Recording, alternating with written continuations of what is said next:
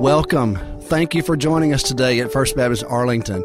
We are so glad that you're a part of our worship experience today here at our church. I'm Dennis Wiles, I'm the pastor here, and I am honored to be a part of your life today. So, again, welcome to worship, and God bless you.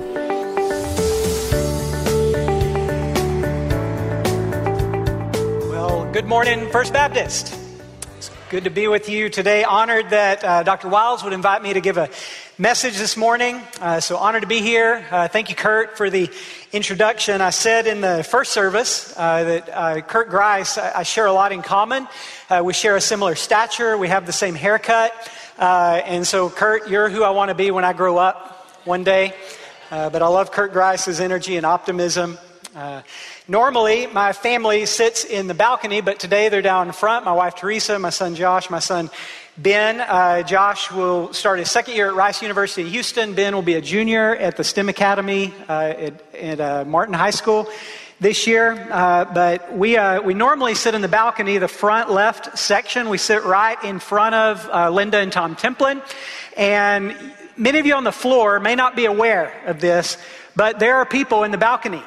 Every week, they're up there. And if you're a back row Baptist, that's not a ceiling above you, that's the balcony. And they're, they're good people. They're, you're loved by God. You're made in His image. Uh, and so this morning, welcome to everybody who's here. Welcome to people who are watching online, but especially my friends in the balcony. We see you. We love you. We know you. Uh, For the last 18 years, my family has been privileged and honored to be part of this church. We love First Baptist. You've been a good home for us, a good home for my kids. And um, it's been an honor to serve as a deacon here. We teach a young adult class, so if the, any of the 20 somethings happen to be here, grad and career class, I'll give you all a, I said I would give them a shout out. I don't know if they'll shout back at me. Uh, some of my college students, they did shout. There they are. Some of my college students are here, but also before we get started, I want to say a special thank you from Texas Baptist. For the last 21 years, I've worked as a missionary of Texas Baptist churches, sharing the gospel with the next generation. It's trying to make disciples of the next generation. And our church has a 100 plus year partnership with other Texas Baptist churches to do mission work in our state. And we do a tremendous amount of good by working with other churches. And one of those good things is you're part of an effort that has Christian witness, gospel witness on over 100 college campuses. I've been privileged to lead our Texas Baptist effort at the University of Texas Arlington for the last 18 years, and I wish this morning that I could spend my time telling you stories about students meeting Jesus every week for years, um, but we don't have time for that. But pull me aside, I'd love to tell you. Uh, the message Dr. Wiles asked me to share this morning is this that God never changes. God never changes. And what it means for us that God never changes is we can trust Him because God never changes, we can trust Him. So our text this morning will come out of Psalm 102. Psalm 102, starting in verse 25. And it says this In the beginning, you laid the foundations of the earth, and the heavens are the work of your hands.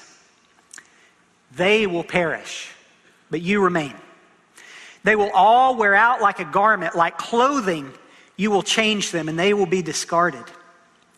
But you remain the same, and your years will never end. The children of your servants will live in your presence, their descendants will be established before you.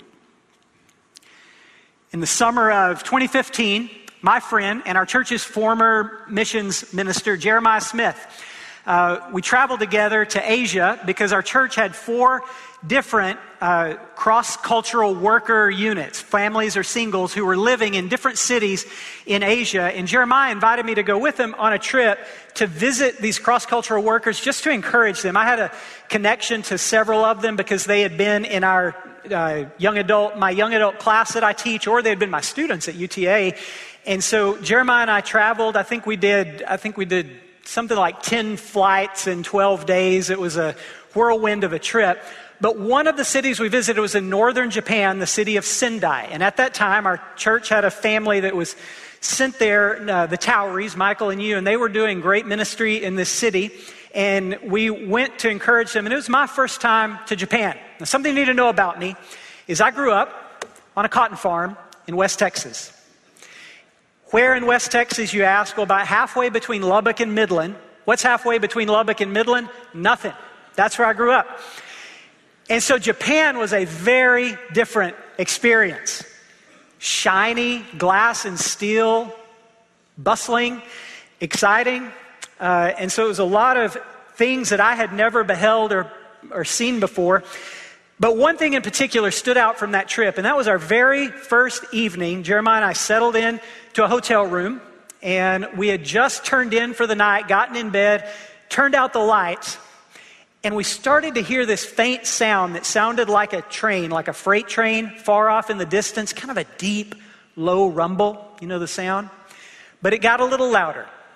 And then it got a little louder. And then the deep rumble was vibrating our hotel room. And then the vibrating started to be a bit of a bounce. And we said, Is this what we think it is? Turned on the light. We assessed and said, Yep, this is an earthquake. And by that point, the, ha- the hotel was now kind of in a full on bounce, up and down. And we said, I don't know if we need to evacuate. I don't know if we need to get out of here. So we went into the hallway, and there were other guests of the hotel who were Japanese uh, people. And they kind of looked back and forth. And at this point, the hotel was not just up and down, it was a bit of side to side too, enough so that you kind of had to stabilize yourself to not fall. It was, the ground was moving, y'all. And the Japanese people looked at each other, kind of back and forth, and they shrugged their shoulders and they went back to bed. the next morning we look and it's a 6.8 magnitude earthquake, not too far away. And here's my takeaway from that experience the ground is not supposed to shake. Where I grew up, the ground did not shake. The ground was the stable thing that you could put your feet on and just know that it wasn't going anywhere. And it was a bit unnerving for this stable, secure thing that should have not moved or changed to move underneath our feet. So this morning, I want you to think about the most stable, secure thing in your life. The thing that you say, this is, this is the thing I know I can count on. The most stable, secure thing in your life. And here's the thing, church it will change. Unless that thing is the Lord our God it will change. Uh, last night, I asked on Facebook, I said, What's something that has changed for you in the last year, good or bad? What's something that's changed? And a lot of you answered that question, and some of you are very vulnerable and open, so thank you for that. But a few things that you all said had changed in the last year. Babies. There were a lot of babies in the last year. Babies born, grandbabies, adopted babies, a lot of babies. My friend J.D. Evers, who many of you know, former member of our church, said he had his first full year cancer free. It's a good change.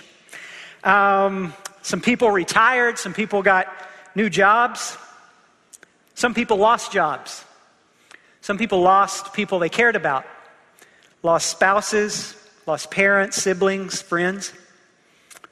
Things change. Uh, we're in Texas, the weather changes right?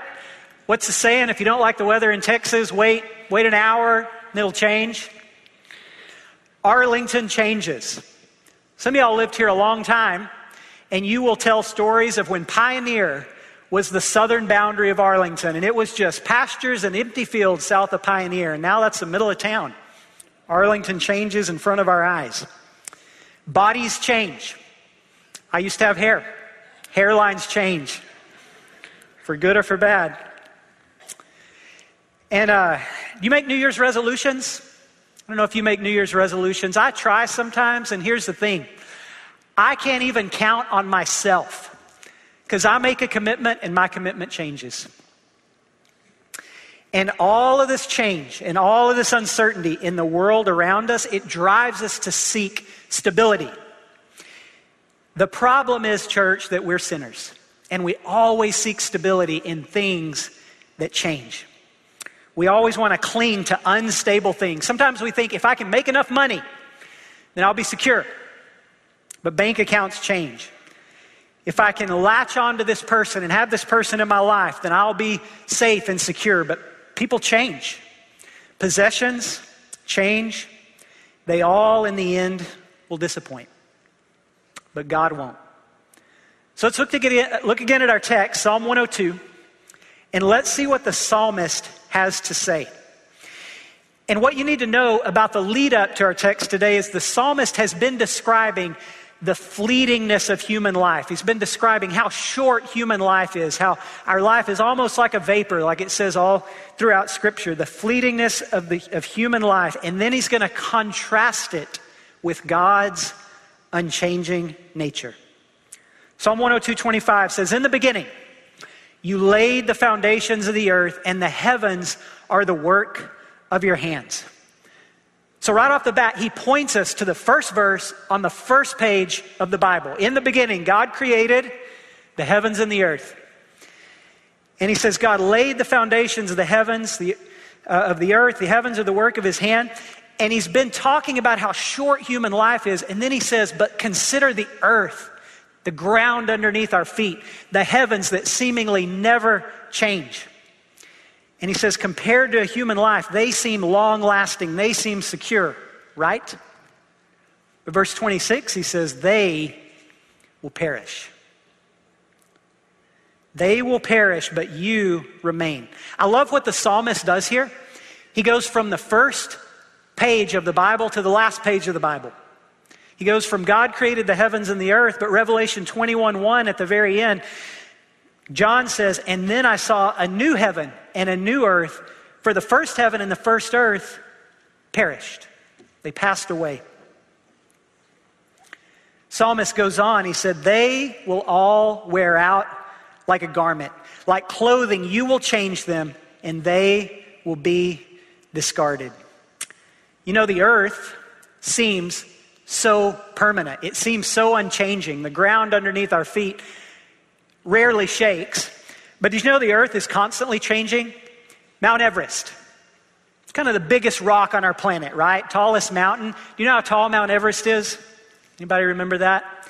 29,032 feet. We're so proud of our Colorado peaks, and Mount Everest is double the height. It's a big mountain. But Mount Everest changes. Did you know Mount Everest grows about an inch a year? Grows about two centimeters a year every year. But in 2015, there was an earthquake and it shrank. But now it's growing again, about an inch a year. Even Mount Everest changes. Um, the, uh, I'll tell you an embarrassing story, if that's okay. Uh, I run for exercise, try to keep up with uh, college students that I minister to. That's not the embarrassing part, the running. Some of you are like, that is, that's a problem. Um, I run for exercise, and, and just a couple days ago, my sweet wife Teresa looked at me and she said, Hey, there's something I need to tell you. So I braced myself because I knew it was probably going to be news that I didn't like. Something I need to tell you. I'm throwing away your running shorts. And what she meant was my favorite running shorts that I got that, I, that I've had since I started running about eight years ago.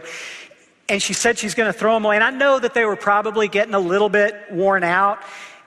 And maybe they're even threadbare. I've had these shorts for eight years. I've probably worn them every week for eight years. And so I said, they're probably fine, right? And she holds them up, and they're not just worn out, they're indecent. They're not something that should be worn in public. Created things will let us down. Created things will disappoint us. Verse 27, he says, But you remain the same, and your years will never end. Um, I turned 47 years old last week. For some of you, that is so old. And for some of you, it's not that old. And one thing I've realized after 47 years, every year I get a year older. Doesn't matter what happens that year, I get a year older. Some years I think I get three or four years older, but every year I add a year. But with God, A thousand years ago, he was no younger than he is today. And a thousand years from now, he'll be no older than he is today because our God is eternal and our God is unchanging. His years will never end. Literally everything in creation will change and wear out, but not the Creator. And he finishes the children of your servants. His children's children will live in your presence. Their descendants will be established before you. The big idea this morning, church, is that because God never changes, we can trust Him. And He never changes, and we can. The theologians call this idea the immutability of God. The immutability of God. And it, uh, to mutate means to change. And God not only doesn't change, He's incapable of changing because He's eternal. It's just part of His nature. He's unchanging. It means that God is dependable. He's not wishy washy. He doesn't, he doesn't have a good day and a bad day. He's dependable. It means that God's trustworthy. He's consistent. The Bible calls God, calls God a rock. It says that He's our fortress. We can lean on Him in a world of change, in a world of brokenness. A relationship with the true, unchanging, eternal God is our anchor and it's our hope in an unstable world. Uh, here's a small example. Every day, at the end of the day, I start to get sleepy. Any amens? I won't mention any names, but some of y'all right now, you look a little sleepy. And sleepiness is a reminder, sleepiness is a reminder that our energy runs out. Sleepiness is a reminder, reminder that our energy depletes. But in Psalm 121 4, it says, He who watches over Israel, he who watches over Israel will neither slumber nor does he sleep. He never depletes of energy. You see, there has never been a time that God wasn't good. And there will never be a time that God isn't good. There's never been a time that God wasn't faithful. And there'll never be a time that God isn't faithful. There's never been a time that God wasn't merciful. And there'll never be a time that God isn't merciful. There's never been a time that He wasn't loving. And there'll never be a time that He isn't loving. God has always been full of righteousness and justice and concern for evil and concern for the oppressed, and He always will. God is always grieved with those who grieve, He's always mourned with those who mourn, He's always rejoiced with those who rejoice, and He always will. And we can trust God because He never changes. So this morning, I want to get practical. Three applications. God never changes, so we can trust Him. And that means three things for us. One, we can trust God in our stress. We can trust God in our stress. Anxiety is real, y'all. There really are real burdens in this life. And some of you this morning are carrying heavy burdens.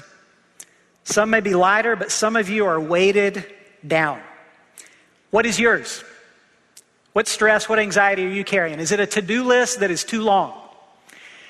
Is it bills that you're not sure how they're going to get paid? Is it health, yours or somebody you care about, that's causing you stress? Is it a loved one who isn't doing well? I started back to school about three years ago, and right now I'm trying to write a dissertation. And it does, seems like it doesn't matter how many pages I write, there are still pages to write.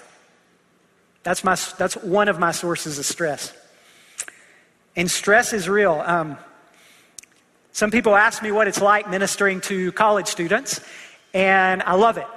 Given the last two decades of my life to it, it's a joy. And a good 50% of ministering to college students is doing Jesus' great commission to make disciples, share the gospel, lead people to Christ, grow them up as mature Christians. We, that's, that's, that's a good half the job. The other half the job is what I might call romantic relationship counseling with college students. Because here's the thing you get two or three hundred young single people together, and stuff starts to happen. And so there are people who get together, and there are people who break up. And then there are people who get together, and then there are people who break up. And our, our little staff team, we, we joke that it's, uh, it's one of the fun ways that we that our job gets to stay interesting, is getting to see people navigate through that. But God's love is not like a fickle romance. It is consistent, it never breaks, it never stops, it never fails, it never ends. How do you cope with stress? Do you have a certain thing that you do when you feel tense and this is how you relieve stress? Some people may go on a walk. Some people may go see friends. Maybe you read a book. Maybe you watch a TV show. We all have ways that we cope with stress. What's yours? Um, I have had bad ways that cope, to cope with stress. There's one point in my life where I would go to the pantry instead of prayer to cope with stress, and I use food um, as a way of coping. Maybe use social media. And it can be an outlet for some people for their anger, or it can be an escape to turn to social media. Some people engage in or even obsess over their entertainment or sports. Some people use substances. Some crave experiences. Do you ever do something to relax that actually causes you more stress? You know what I'm talking about? I'm going to go do this to relax, and then all of a sudden you're maybe say you watch a Dallas Cowboys football game to relax. And at the end of the game, why did I watch that? I tell myself a few times a week, I'm just going to scroll Twitter at the end of the day to calm down.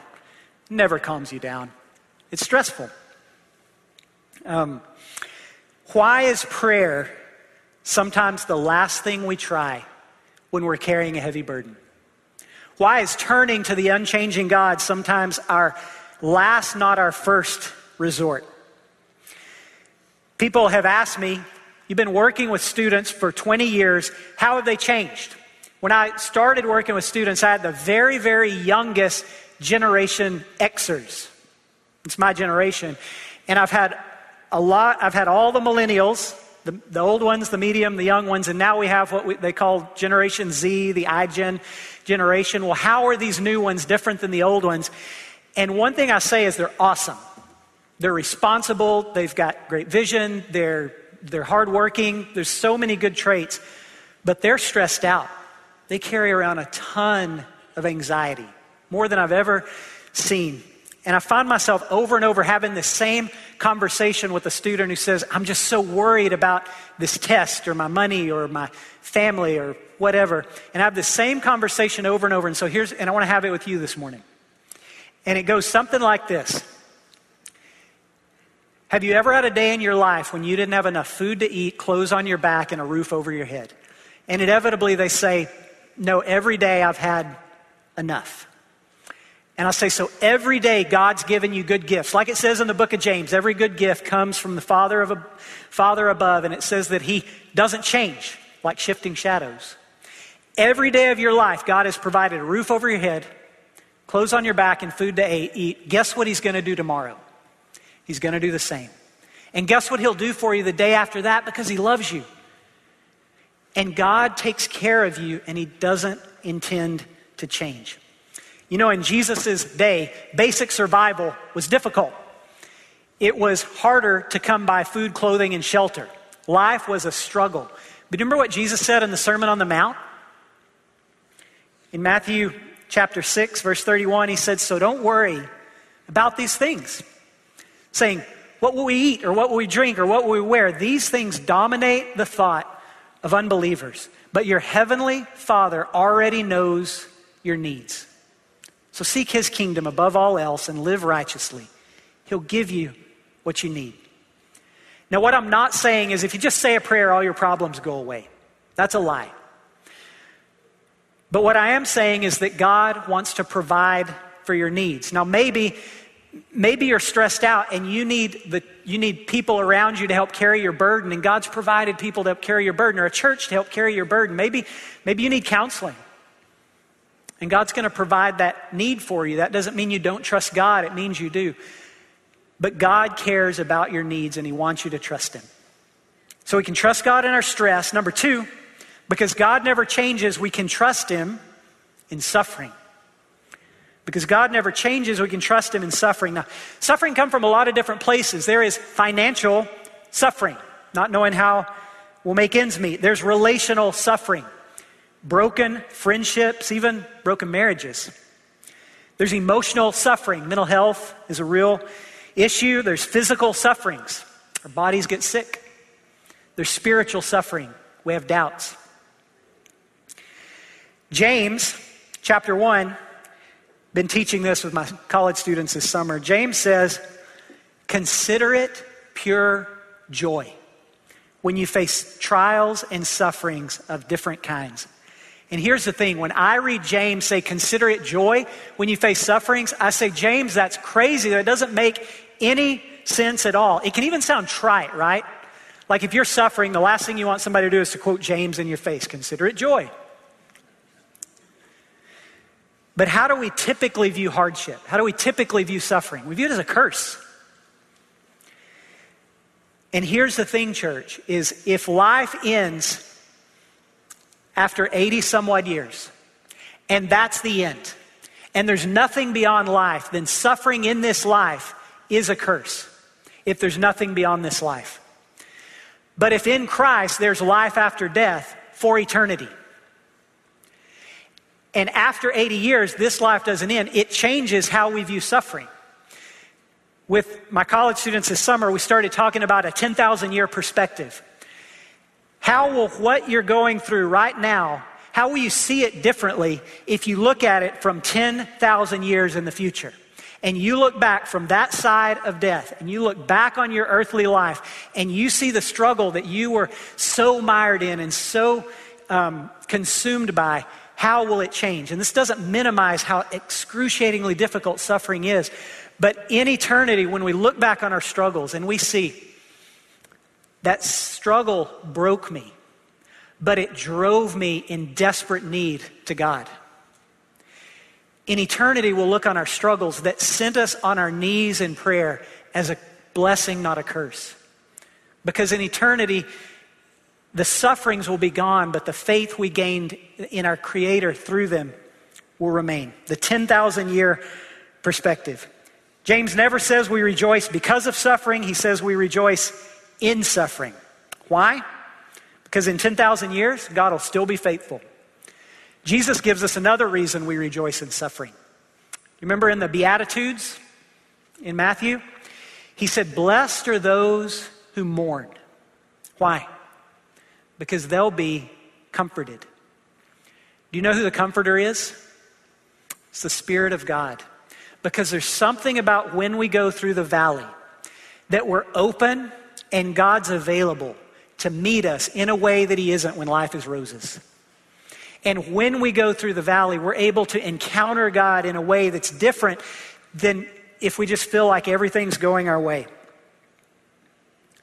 When Christians face struggles exactly like non Christians, we disbelieve the gospel. We disbelieve in eternity. So let's press in in our struggling, in our suffering, to the truth of eternity.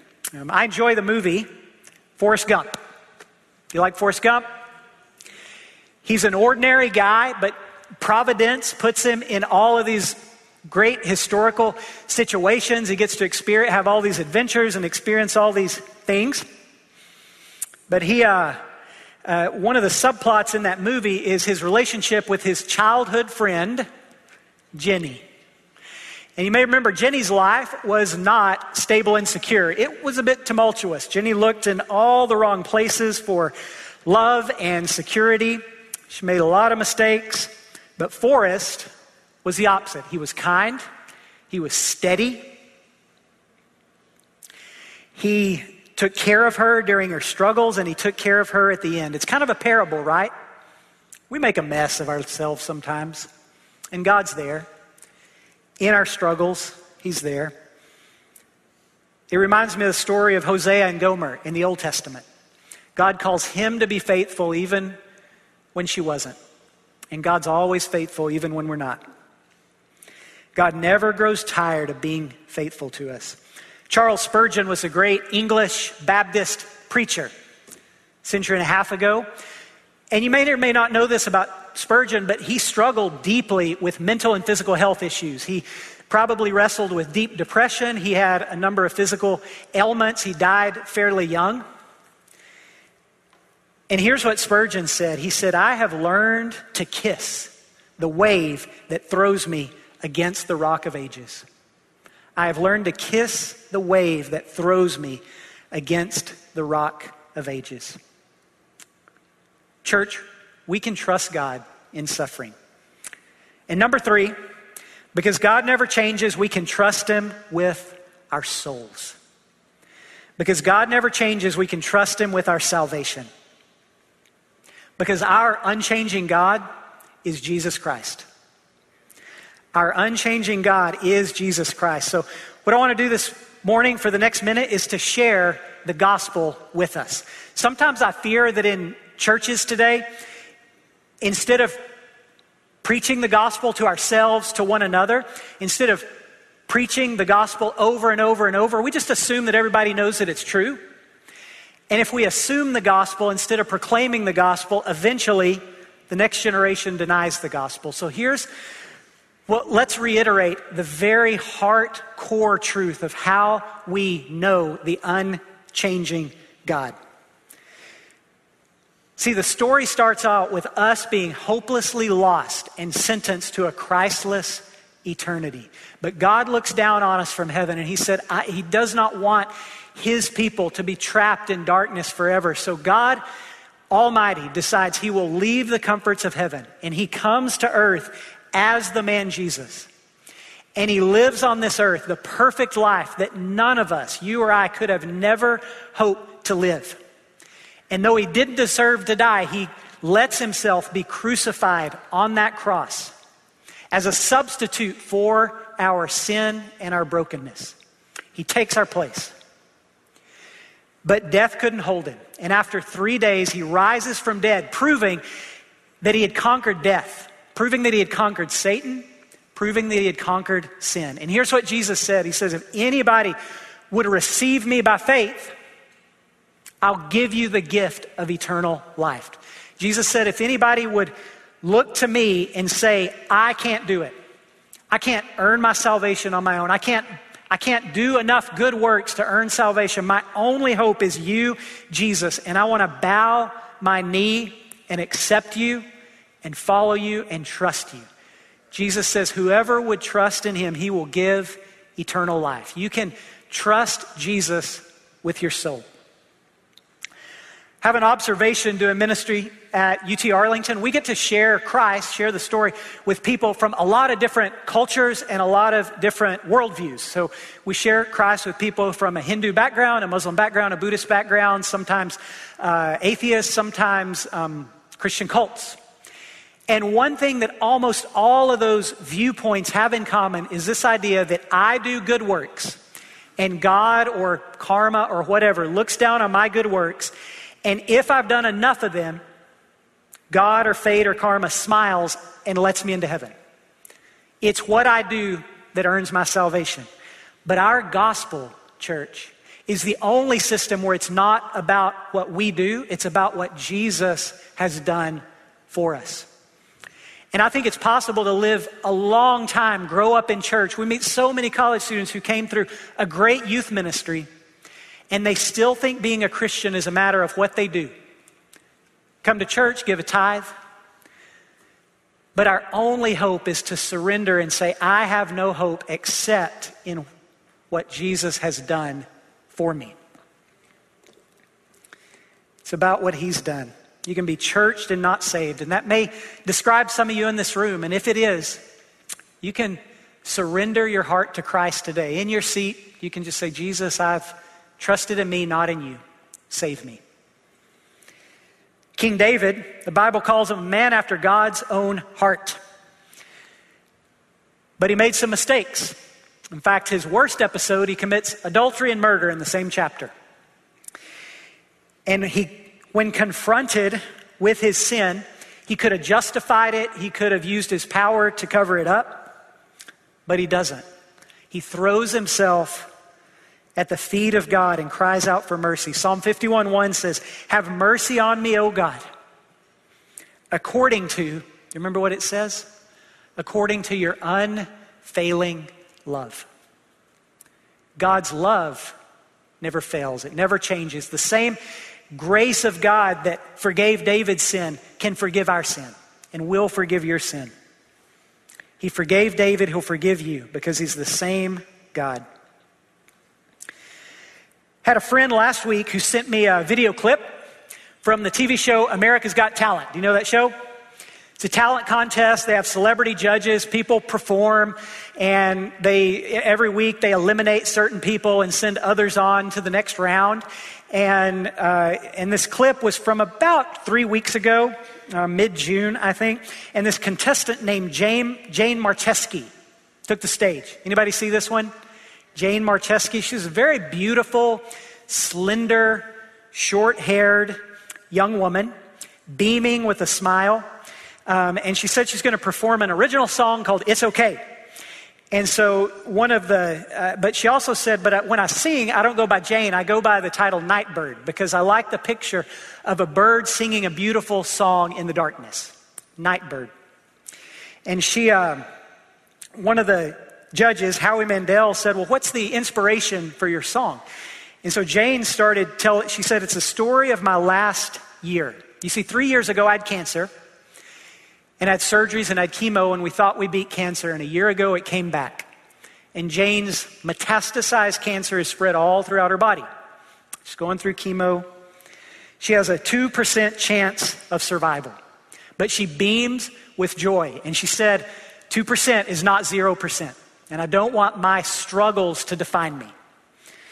And uh, I'll give you a spoiler alert. If you don't want to hear how it ends, you can put your fingers in your ears. She sings this beautiful song, beautiful voice. She has this powerful story. And one of the judges, the notoriously harsh Simon Cowell, gives her the golden buzzer, which means she can basically skip the line and go to the, go to the last rounds of the competition. But there's more to Jane's story that they didn't tell on America's Got Talent. You see, Jane has grown up as a Christian, as a follower of Christ. She served before cancer as a worship leader at her church. She uh, attended Liberty University to study music, and she talks freely on her blog about how her faith in God's, how her confidence in God's faithfulness helps get her through cancer. And so here's a quote from Jane's blog. She said, God is more of a giver than a taker. He doesn't take away my darkness, He adds light. He doesn't spare me thirst, He brings water. He doesn't cure my loneliness, He comes near. So, why do we believe that when we are in pain, it means that God is far? Church, because God never changes, we can trust Him. You can trust Him with stress, you can trust Him even in suffering, you can trust Him with your eternal soul. He keeps his promises and he cares for you. We're going to pray and then we're going to have a song to close, a song to respond. And if you have a response you want to make this morning, if you want to come forward for prayer, if you want to come forward to join this church or to be baptized, you can do that.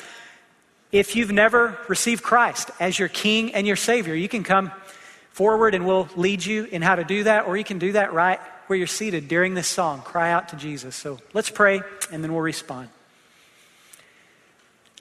God, we thank you that who you are now is who you've always been, that you're unchanging. We thank you that just like you loved your saints in the past, you love us today.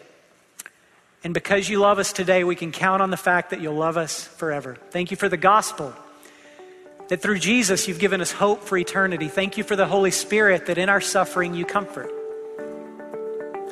Thank you, God, that you're our rock and you're our fortress.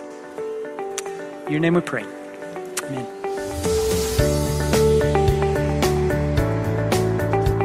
Thank you for joining us today. As I said at the beginning, we want to stay connected to you, but if we can help you in any way, we are happy to do our best to do just that. You can always find us on the web at www.fbca.org. But if you would like to call us and share a need with us, you can always call us at 817 277 6353. Again, God bless you. Thank you for being a part of our church today, and we hope to see you soon one of these days.